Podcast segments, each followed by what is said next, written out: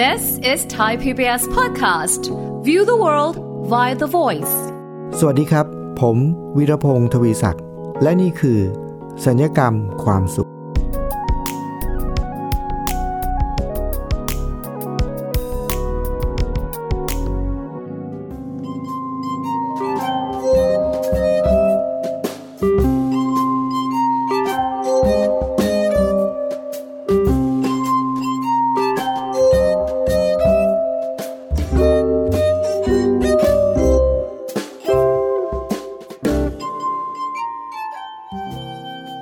ทุกคน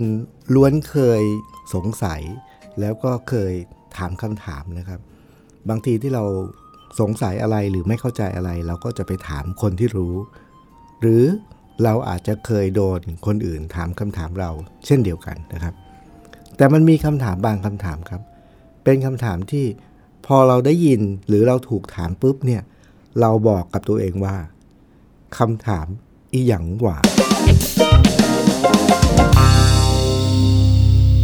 เมื่อหลายปีก่อนครับ ผมเคยประมาณน่าจะร่วม 20 ปีแล้วนะครับ ผมเคยไปขึ้นรถเมล์ตรงอนุสาวรีย์ชัยสมรภูมินะครับ ถ้าคุณผู้ฟังที่เคยไปขึ้นรถเมล์ที่นั่น หรือเคยขับรถผ่านก็จะรู้ว่า อนุสาวรีย์ชัยสมรภูมิเนี่ยเป็นต้องบอกว่าเป็นชุมทางที่รถเมล์เกือบจะทุกสายต้องมาผ่านที่นี่นะครับ ผมเคยไปขึ้นรถเมล์ที่อนุสาวรีย์ชัยเนี่ย หลายครั้งนะเราก็ไปขึ้นรถเมล์แล้วเราก็งงๆว่าเอ๊ะเราจะไปขึ้นมุมไหนดีนะฮะเพราะว่ารถแต่ละสายเนี่ยมันก็จะเข้าเข้าแต่ละมุมไม่ไม่ค่อยเหมือนกันเท่าไหร่ เราก็จะต้องคอยสังเกตแล้วคอยจำให้ได้ เชื่อไหมครับว่ามีอยู่ครั้งหนึ่งครับ ระหว่างที่ผมกำลังยืนรอรถเมย์อยู่นะครับ ก็มีผู้ชายคนหนึ่งนะครับเขาก็ถือกระเป๋าเดินทาง คล้ายๆ ว่าเหมือนกับเพิ่งเดินทางมาจากต่างจังหวัดนะครับเขาก็เดินเข้ามาแล้วมาถามคำถามผมครับ บอกว่า พี่ครับพี่ครับ จะไปลังสิตเนี่ย ขึ้นรถเมล์สายอะไรครับ เราก็ เออ จะไปลังสิตขึ้นรถเมล์สายอะไรเนี่ย เราก็นึกสักพักหนึ่งแล้วก็บอกเขาแต่ประเด็นอยู่ตรงนี้ครับคุณผู้ฟังครับ ถ้ามีใครสักคนหนึ่งมาถามเราว่า จะไปที่ใดที่หนึ่งเนี่ย ขึ้นรถเมล์สายอะไรเนี่ย คุณผู้ฟังคิดว่าเราควรจะมีความรู้สึกอย่างไรต่อคนที่มาถามเรา หรือเราคิดว่าเขาเนี่ยเป็นคนยังไงครับ เราก็อาจจะบอกว่าอ๋อเขาก็เพิ่งมาจากต่างจังหวัดเขาก็ไม่รู้ก็เป็นเรื่องปกติใช่ไหมฮะแล้วหลายครั้งเราเองก็ยังไปถามคนอื่นเหมือนกันนะว่าพี่ครับพี่ครับผมจะไปที่นู่นขึ้นรถเมล์สายอะไรอะไรเงี้ยก็เป็นเรื่องปกติที่ใครสักคนหนึ่ง จะไม่รู้ว่าจะขึ้นรถเมล์สายไหน เพื่อจะไปที่ที่ตัวเองจะไป แต่คำถามนี้ครับ ยังไม่ใช่คำถามอย่างว่านะ คือคำถามที่บอกว่าพี่ครับพี่ครับผมจะไปลังสิตหรือว่าผมจะไปที่นู่นที่นี่เนี่ยขึ้นรถเมล์สายอะไร อันนี้เป็นคำถามปกติครับ แต่คำถามอีหยังหวานเนี่ยคุณผู้ฟังลองนึกดูนะครับว่า สมมุติว่าถ้าเราอยู่ที่ อ่าอนุสาวรีย์ชัยสมรภูมินะครับ แล้วเราก็กำลังกำลังรอจะขึ้นรถเมล์นะแต่มีคนคนหนึ่งก็มาถามเราครับว่า พี่ครับพี่ครับ ผมจะไปไหนครับพี่ อันนี้เป็นคำถามที่อีหยังหว่าหรือเปล่าครับคุณผู้ฟัง ลองนึกดูว่าถ้ามีใครสักคนมาถามเราว่า พี่ครับพี่ครับ ผมจะไปไหนเนี่ย คุณผู้ฟังจะมีความรู้สึกยังไงกับคนคนนี้ครับ เราก็คงจะงงว่าถามอีหยังว่าคือ ถามถามได้ยังไงเนี่ยตัวเขาเองจะไปไหนมาถามเราได้ยังไง แล้วเราจะรู้ไหมล่ะ เออ เพราะฉะนั้นเนี่ยถ้ามีใครสักคนมาถามเราว่า พี่ครับผมจะไปไหนเนี่ย เป็นคำถามที่ในความเป็นจริงแล้ว ไม่น่าจะมีใครมาถามเราที่ป้ายรถเมล์นะครับ แต่คุณผู้ฟังเชื่อไหมครับว่า ในความเป็นจริงเนี่ย ปัจจุบันนี้เนี่ย ผมมีโอกาสคุยกับเพื่อนคนหนึ่งนะครับ ที่เป็นวิทยากรบรรยายเกี่ยวกับเรื่องการพัฒนาทรัพยากรมนุษย์ เราพูดคุยแล้วก็แลกเปลี่ยนกันครับ เราพบว่าเป็นเรื่องน่าประหลาดใจนะครับ ที่ที่ป้ายรถเมล์เนี่ยจะไม่มีคิดว่าไม่น่าจะมีใครมาถามเราว่าพี่ครับผมจะไปไหน แต่ว่าในความเป็นจริงในวิชาชีพหรือคนที่ทำงานด้าน พัฒนามนุษย์เนี่ยนะครับ เป็นวิทยากรบรรยายเพื่อพัฒนาบุคลากรในบริษัทต่างๆ หรือกับบรรยายให้กับผู้คนเนี่ยในความเป็นจริงแล้วเชื่อไหมครับคุณผู้ฟังว่า พวกเราเนี่ยจะได้ยินคนเนี่ยมาถามคำถามนี้กับเราตลอดเวลา ถามว่าเขาจะไปไหน แต่ว่าไม่ได้ถามว่าเออวันนี้เขาจะไปไหนไม่ใช่ แต่เขาถามว่าเขาจะไปไหนเนี่ย คือเขาถามเรื่องที่ใหญ่ที่สุดในชีวิตเขา คือในการเดินทาง ถ้าถ้าบอกว่าชีวิตเราคือการเดินทางนะครับ เป้าหมายใหญ่ของชีวิตก็คือว่า เรากำลังจะเดินทางไปไหนเนี่ย ชีวิตเราเนี่ย ที่เรากำลังทำอยู่ทุกวันเนี่ย เรากำลังจะทำอะไรอยู่ แล้วเรากำลังจะไปไหนเนี่ย เชื่อไหมครับว่า เป้าหมายใหญ่ของชีวิตหรือว่า จุดมุ่งหมายใหญ่ของชีวิตว่าเรากำลังจะเดินทางไปไหนเนี่ย คนในสังคมปัจจุบันเนี่ยไม่รู้ครับว่าตัวเองจะไปไหน แล้วฟังดูมันเหมือนจะเป็นเรื่องตลกนะครับ ที่ผมเกริ่นนำเมื่อเมื่อสักครู่นี้ว่า ถ้าเราอยู่ที่ป้ายรถเมล์แล้วมีคนมาถามว่าพี่ครับผมจะไปไหนเนี่ยเราคงขำกิ้งนะครับ แล้วก็คงจะคำถามอีกอย่างว่าเลยนะ แต่ว่าในความเป็นจริง อย่างที่ผมได้ เล่าให้ฟังไปแล้วว่า คนในสังคมปัจจุบันนี้เนี่ย ตอนนี้เขากำลังอยู่บนรถโดยสารเดินทางแล้วนะครับ เนี่ยทุกคนที่ตื่นเช้ามาแล้วเราก็ไปทำงานไปเรียนไปนู่นไปนี่เนี่ย เรากำลังเดินทางเราเดินทางแล้วนะครับ แต่ในระหว่างที่เรากำลังเดินทางเนี่ย เรากลับไม่รู้ว่าตัวเองกำลังมุ่งหน้าไปในทางไหน ฟังดูมันเหมือนจะเป็นเรื่องตลก แต่มันเป็นเรื่องตลกที่แบบมันมีอาการจุกจุกมาก ๆ นะครับ ผมเคยเจอว่าบางคนเนี่ย เดินทางไปจนถึงสถานีเกือบจะปลายทางแล้วครับ แต่พบว่าเอออันนี้ไม่ใช่ที่ที่ผมจะมาครับ อันนี้ไม่ใช่เป้าหมายผมครับ เราเจอเยอะมากนะครับ ผมน่าจะเคยเล่าให้ฟังหลายครั้งแล้วว่า อย่างเวลาที่ผมไปบรรยายปัดฉิมนิเทศก็คือเป็นงานบรรยายสุด ครั้งสุดท้ายในมหาวิทยาลัยที่เขาจะให้เราไปบรรยายให้กับบัณฑิตที่กำลังจะจบในปีนี้นะครับ ผมเคยไปบรรยายให้กับนักศึกษาของนักศึกษาแพทยศาสตร์นะครับ ก็คือเรียนหมอนะ แต่ว่ามีจำนวนมากนะครับ มีนิสิตแพทย์หลายคนนะครับ ที่เวลาที่มาฟังการบรรยายเรื่องเกี่ยวกับเป้าหมายในชีวิตหรืออะไรแล้วเนี่ย อันนี้คือเขาเรียนจบแล้วนะครับ แต่พอฟังบรรยายจบเนี่ยทำให้เขาเพิ่งนึกออกว่า ที่เขากำลังจะจบเนี่ยกำลังจะสำเร็จเนี่ยมันไม่ใช่เป้าหมายในชีวิตเขาครับ แล้วเขาก็มาบอกผมบอกว่าอาจารย์ครับ ผมผมไม่ได้อยากเป็นหมอครับ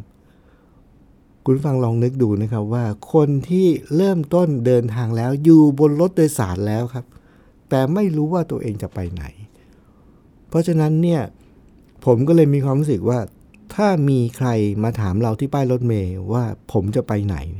พี่ครับผมจะไปไหน เราคงขำกลิ้งนะครับ แต่ในความเป็นจริงมีคนจำนวนมาก อยู่ในอาการเดียวกันเลยครับ อยู่ในสภาวะเดียวกันเลย ไม่รู้ว่าตัวเองกำลังจะไปไหน แล้วมีคำถามคำถามหนึ่งนะครับ ที่ผมชอบถามผู้ที่มาฟังการบรรยายผมเสมอๆนะครับ ผมจะถามเขาบอกว่า สมัยที่ผมเรียนมหาวิทยาลัยเนี่ยครับ ผมจำได้เลยมีอยู่วันหนึ่งเนี่ยผมชอบเล่นกับเพื่อนๆ พอเวลาที่เรามีเวลาว่างๆเยอะๆเนี่ยเราก็จะรวมตัวกันแบบห้าหกคนเนี่ยขึ้นรถแท็กขึ้นรถแท็กซี่คันหนึ่งนะแล้วก็ไปหาข้าวอร่อยๆทานกันแบบไปไกลเลยนะแล้วในระหว่างที่อยู่บนรถแท็กซี่จำได้เลยว่ามีวันหนึ่งเราเล่นเกมกันครับ โดยคนคนหนึ่งเป็นคนเริ่มครับพอคนแรกเริ่มแบบพูดคำว่ารถเมย์หมายเลขหนึ่งเพื่อนๆต้องตอบให้ได้ว่ารถเมย์หมายเลขหนึ่งเนี่ย มันวิ่งจากไหนไปไหนฮะหมายเลขหนึ่งวิ่งจากไหนผมก็จำไม่ค่อยได้แล้ว สมัยก่อนเนี่ยเราจะจำได้ อย่างหมายเลขหนึ่งพอมีคนบอกว่าหมายเลขหนึ่งปุ๊บทุกคนต้องตอบว่ามันวิ่งจากผมจำไม่ได้ประมาณแบบปากคลองตลาดอะไรสักอย่างเนี่ยนะแล้วพอตอบได้ปุ๊บเราก็บอกว่าหมายเลขสองแล้วก็เราต้องตอบว่าจากไหนไปไหน รถเมย์หมายเลขสามหมายเลขสี่คือพูดไปเรื่อยๆครับ ว่ามันวิ่งจากไหนไปไหน อย่างเราส่วนใหญ่เราทั่วไปเราก็จะรู้รู้จักรถเมย์เฉพาะที่เราขึ้นประจำอย่างสมัยก่อนนะ ตอนที่ผมขึ้นประจำเลยนะ คือจากบ้านผมไปไปเรียนที่จุฬาเนี่ย ผมขึ้นรถเมย์สาย 18นะฮะก็วิ่งไปจากสีพยาแล้วก็ไปไหนอะไปพระรามหกอะไรเงี้ยนะเราก็จะจำได้ทีนี้คำถามคำถามหนึ่งเนี่ยอันนั้นผมเล่นกับเพื่อน มันเลยทำให้ผมนึกถึง แล้วผมก็เลยถามผู้ที่ผมไปบรรยาย เกี่ยวกับเรื่องการวางเป้าหมายในชีวิต ผมถามเขาว่า สมมุติว่าถ้าเราจำได้หมดเลยนะครับว่ารถเมย์สายไหน วิ่งจากไหนไปไหน เรารู้หมดเลย ทุกสายเลยนะ เรามีความรู้ดีมากเลยนะประหนึ่งว่าเราเป็นพนักงานขอสมกประมาณนั้นนะรู้หมดว่ารถเมย์วิ่งจากไหนไปไหน สายไหนวิ่งจากไหนไปไหน ผมถามผู้ฟังการบรรยายว่า คิดว่ามีประโยชน์ไหมครับ ทุกคนก็บอกว่า เอา้าก็ต้องมีประโยชน์สิใช่ไหมเราจะได้โอ้โห เราไปไหนนี่เลยสบายเลยอะไรเงี้ยผมบอกว่า เชื่อไหมว่าจริง ๆ แล้ว ถ้าเรามีความรู้เราจำได้ว่ารถเมย์สายไหนวิ่งจากไหนไปไหนเนี่ย มันอาจจะไม่มีประโยชน์เลยก็ได้นะ ถ้าเราไม่รู้ว่าเราจะไปไหน ก็คือคำถามที่ผมบอกนี่แหละนะพี่ครับพี่ครับผมจะไปไหนเนี่ย คือ ความรู้ที่เรามีว่ารถเมย์วิ่งจากไหนไปไหน มันจะไม่มีค่าเลยครับ ถ้าตัวเราเองไม่รู้ว่าเรากำลังจะไปไหน เราก็จะยืนงงอยู่ที่อนุสาวรีย์นั่นแหละนะ ทั้งนั้นที่เรารู้หมด ว่าเราจะขึ้นรถสายไหนไปไหนได้บ้าง แต่ตัวเราไม่รู้ว่าเราจะไปไหน เรื่องที่ผมพูดวันนี้เนี่ยที่บอกผมแบ่งปันในวันนี้เป็นคำถามที่ขึ้นต้นเหมือนกับว่าคำถามมีอย่างหว่านะ เหมือนจะขำๆครับ แต่ว่ามันเป็นเรื่องจริง ที่เป็นเรื่องที่เกิดขึ้น เยอะมากในสถานการณ์ปัจจุบันในโลกปัจจุบันนี้นะครับ ผู้คนเดิน เดินขวักไขว่ไปมาอย่างล่องลอย แล้วก็ไร้จุดมุ่งหมายนะครับแล้วก็ทำให้บางคนกว่าจะไปถึงที่ที่เขามาถึงแล้วนี่นะด้วยความยากลำบากนะ อย่างนิสิตแพทย์เนี่ยกว่าจะเรียนจบ 7 ปีกว่าจะสอบด้วยโอ้โหลำบากมาก แต่พอเรียนจบปุ๊บ ก็บอกตัวเองว่า ผมไม่ได้อยากเป็นหมอครับ มันจะเรียกว่าตลกก็ไม่ได้นะ แต่เป็นเรื่อง มันเป็นเรื่องหน้าจะว่าเศร้ามันก็เศร้านะ แต่ว่ามันมันเป็นโศกนาฏกรรมในชีวิตของคนคนหนึ่งเลยนะครับ ที่ว่ากว่าจะทำอะไรบางอย่างสำเร็จเนี่ยใช้ความพยายามแล้วมีความสามารถด้วยนะครับ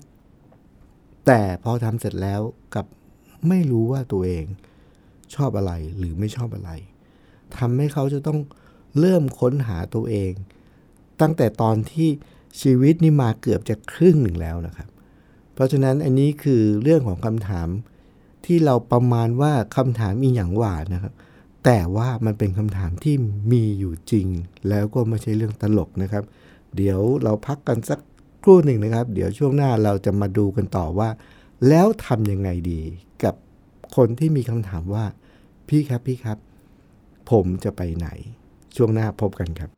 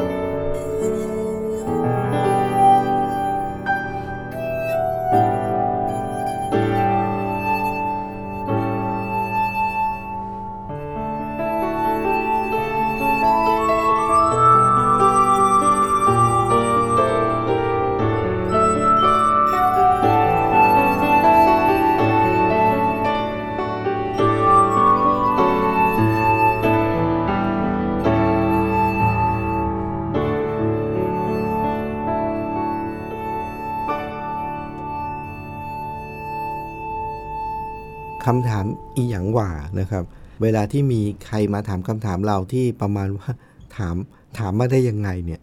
ฟังดูเหมือนเรื่องตลกแต่เป็นเรื่องจริง แล้วเกิดขึ้นจริงแล้วในสังคมปัจจุบันครับ ในฐานะที่เป็นวิทยากรเนี่ยผมต้องเจอคนมากมายที่มาถามคำถามนี้ครับว่า อาจารย์ครับผมไม่รู้ว่าผมชอบอะไรครับ ถ้าเกิดเราจะตอบแบบกวนๆนะอ้าวพี่ไม่รู้ว่าตัวพี่ชอบอะไรแล้วผมจะรู้ได้ยังไง อันนี้ก็คือตอบแบบกวนๆนะ แต่ว่าถ้าเราจะทำความเข้าใจคนในยุคปัจจุบันนี้ เราจะเข้าใจเลยว่าที่เขาถามนี้เนี่ยเขาไม่ได้กวนนะครับ เพียงแต่ว่าคนในยุคนี้เนี่ยเขาจะมีชีวิตไหลไปตามกระแส โดยไม่รู้เนื้อรู้ตัว มันก็เลยทำให้เขาแบบมาเรื่อยๆมาเรื่อยๆ แบบงงๆนะก็คือเหมือนกับว่าที่เด็กๆก็ชอบพูดกันในโซเชียลมีเดียพูดเล่นๆนะแต่เป็นเรื่องจริงนะว่า ชีวิตฉันมาถึงจุดนี้ได้ยังไงเนี่ยฟังดูเหมือนพูดเล่นๆนะแต่เป็นเรื่องจริงนะครับเขามาแบบงงๆ ไม่รู้ตัวอย่างเช่นที่ผมยกตัวอย่างไปแล้วว่า นิสิตแพทย์บางคนเนี่ยพอบอกว่าผมไม่ได้อยากเป็นหมอครับ แต่เรียนจบหมอหมอแล้วเนี่ยนะผมไม่อยากเป็นหมอเราก็เลยบอกว่าอ้าวแล้วทำไมถึงมาเรียนอะก็เพราะว่าครูที่สอนมัธยมบอกว่าผมมาคะแนนถึงครับเขาก็ให้เราไปเรียนเพราะอะไรครับ พอบอกเราได้คะแนนสูงคะแนนถึงแล้วเราสามารถเรียนได้ เขาก็ส่งเสริมให้เราไปเรียนเลยเพราะอะไรครับ เพราะโรงเรียนจะได้ชื่อเสียงครับ ว่ามีสิทธิ์เก่าเนี่ยเอ็นติดหมอครับ แล้วเขาก็ขึ้นป้ายเลยครับ ถึงขั้นมีโรงเรียนบางแห่งนะครับ ภาคภูมิใจมากเลยที่นักเรียนห้องหนึ่งของเขาในโรงเรียนนี้เนี่ยทั้งห้องเนี่ยเอ็นติดหมอทั้งห้องครับ ซึ่งอันนี้มันเป็นเรื่อง มันเป็นเรื่องของค่านิยมหรือทัศนคติที่ผมก็ไม่แน่ใจว่ามันจะมันใช่ไหมนะ เพราะว่ามันถ้าสมมุติว่านักเรียนทั้งห้อง ครูสามารถที่จะสร้างแรงบันดาลใจให้เด็กมีเป้าหมายชัดเจนว่าอยากเป็นหมอ แล้วก็เอ็นติดหมออันนี้เป็นเรื่องดีนะครับ แต่มันน่าจะเป็นเรื่องที่น่าจะเกิดขึ้นได้ยากนะครับ ที่เด็กทั้งห้องเนี่ยมีแรงบันดาลใจอยากเป็นหมอทั้งห้องเลย มัน มันเป็นเรื่องผิดปกติหรือเปล่าก็ไม่แน่ใจนะครับ แต่ว่ามันเป็นสิ่งที่เกิดขึ้นแล้ว ประเด็นก็คือว่าแล้วทำยังไงครับ เวลาที่มีใครมาถามเราว่า พี่ครับผมจะไปไหน หรือเป้าหมายชีวิตผมคืออะไร หรือว่าผมไม่รู้ว่าผมชอบอะไร เราจะทำยังไงดีสำหรับผมนะครับ ข้อที่หนึ่งที่ผมจะทำก็คือ ผมจะต้อง เข้าใจคนคนนี้ก่อนว่าเขาถามจริงๆเขาไม่ได้กวน แล้วเขาก็ไม่รู้จริง ๆ แล้วความที่เขาไม่รู้ว่าเขาจะไปไหนหรือเขาชอบอะไรเขาถนัดอะไรเนี่ย เป็นเรื่องที่เกิดขึ้นได้จริงในยุคปัจจุบัน พอเราเข้าใจแบบนี้แล้วเนี่ยหลังจากนั้นกระบวนการที่เราจะช่วยให้เขาค้นหาตัวตนเนี่ยมันถึงจะเริ่มขึ้น ซึ่ง คุณฟังเชื่อไหมครับว่า ทฤษฎีในการค้นหาตัวตนของคนเนี่ยโอ้มีทฤษฎีเยอะมากนะครับ ผมก็เคยเห็นหลายคนนะเขาก็ไปเรียนมาทุกทฤษฎีแล้วนะ เรียนมาเยอะมากเลย แต่ทุกวันนี้ผมก็ยังเห็นว่าเขายังเรียนอยู่ มันเกิดอะไรขึ้นครับ ที่จริงแล้วทฤษฎีเหล่านั้นเนี่ย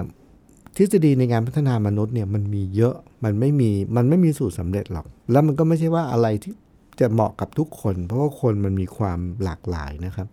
เพียงแต่ว่าเราควรที่จะมีแก่นหรือมีเกณฑ์ในการสังเกตตัวเองว่าว่าเราชอบอะไรเราถนัดอะไร แล้ว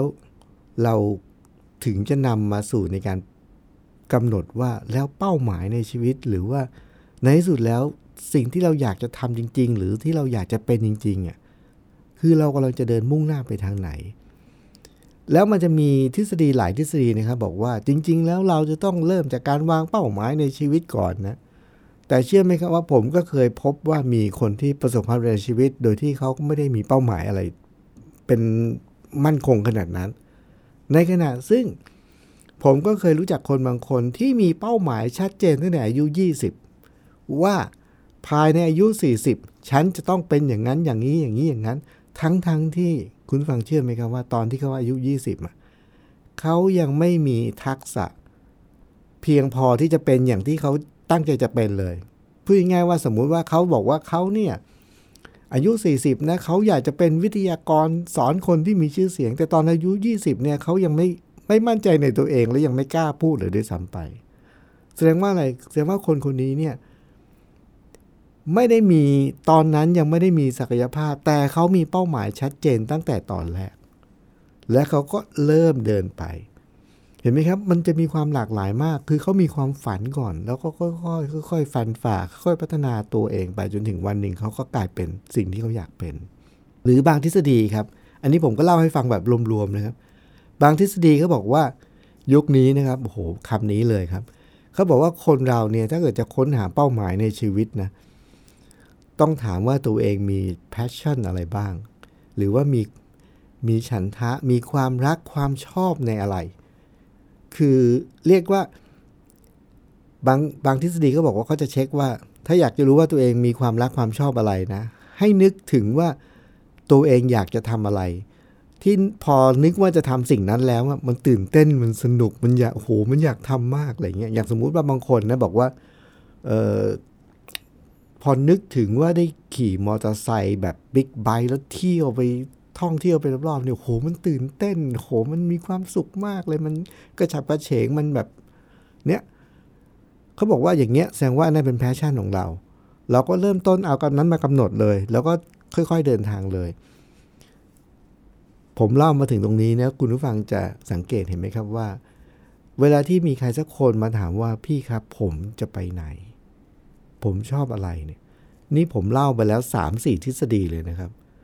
มันไม่มีกฎตายตัวแน่นอน บางทฤษฎีก็บอกต้องเริ่มจากความฝัน บางทฤษฎีก็บอกว่าต้องเริ่มจากความชอบ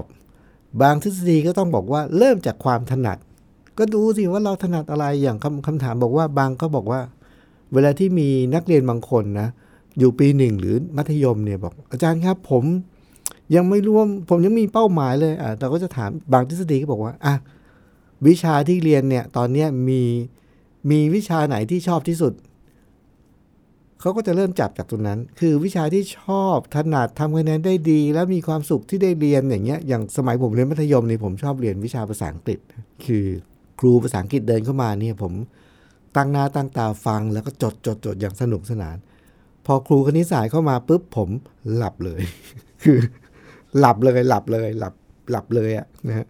อันเนี้ยเราก็จะรู้เลยว่าเราเรามาสายภาษาแล้วล่ะ เราไม่ใช่สายคณิตศาสตร์แน่ๆอะไรเงี้ยอันนี้เป็นการสืบค้นจากวิชาที่เราเรียนว่า วิชาที่เราถนัดที่เราชอบ ที่เราทำได้ดี อันนี้ก็เป็นอีกหนึ่งแนวคิดในการที่เราจะเอามากำหนดเป็นเป้าหมายของชีวิตเรา แต่สำคัญที่สุดเนี่ยคุณผู้ฟัง ไม่ว่าเราจะหาด้วยทฤษฎีไหนนะ ต้องลองไปศึกษาดู เพราะมันไม่มี มันไม่มีกฎตายตัวสำหรับคนแต่ละคนไม่มีครับ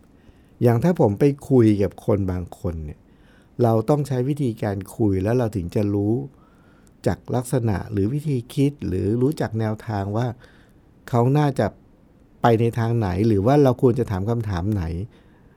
เพราะว่าเด็กสมัยนี้นะครับคุณผู้ฟังบางคนมาปรึกษาผมนะครับ อาจารย์ ช่วงนี้ อาจารย์มีวิธีไหมอะผมเป็นรู้สึกช่วงนี้มันเบื่อเบื่อมันไม่ค่อยมี passion เลยอะคือมันอยากจะทำอะไรแบบมีชีวิตชีวาอะไรเงี้ยทำยังไงดีครับอาจารย์ คุยไปคุยมานะครับ ปรากฏว่าคุณฟังเชื่อไหมครับว่า ผมบอกเด็กคนนั้นว่าอะไร เดี๋ยว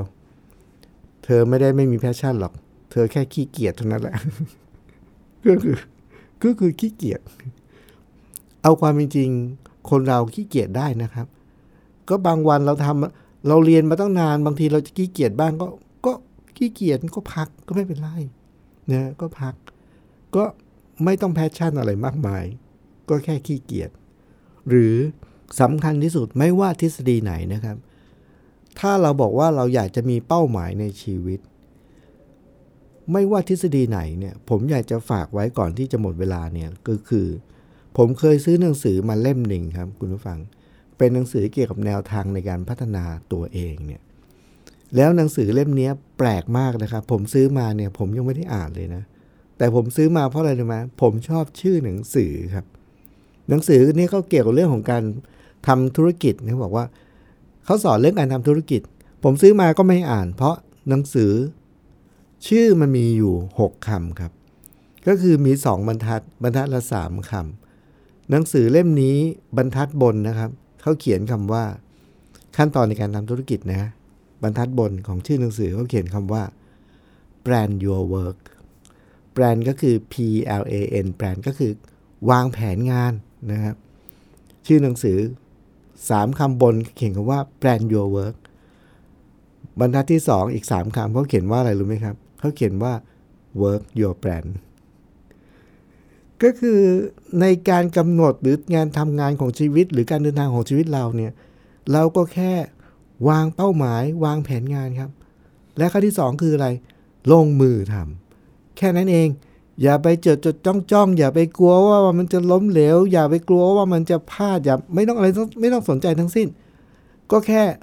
กำหนดวางแผน แล้วก็เห็นแนวทางปุ๊บลงมือทำถ้ามันล้มเหลว แล้วก็พัฒนาปรับปรุงก็เรียนรู้แล้วเราก็ค่อยๆ ก้าวไปสู่ความสำเร็จ เราจะได้ไม่เป็นหนึ่งของคนคนหนึ่งที่ไปถามคำถามกับคนอื่นว่า พี่ครับพี่ครับ ผมจะไปไหน พบกันใน episode หน้านะครับ วันนี้ต้องลาไปก่อนครับ สวัสดีครับ ติดตามรายการได้ที่ www.thaipbspodcast.com แอปพลิเคชัน Thai PBS Podcast หรือฟังผ่านแอปพลิเคชัน Podcast ของ iOS Google Podcast Android Podbean SoundCloud และ Spotify ติดตามความเคลื่อนไหวของรายการและแสดงความคิดเห็น โดยกดถูกใจที่ facebook.com/thaipbspodcast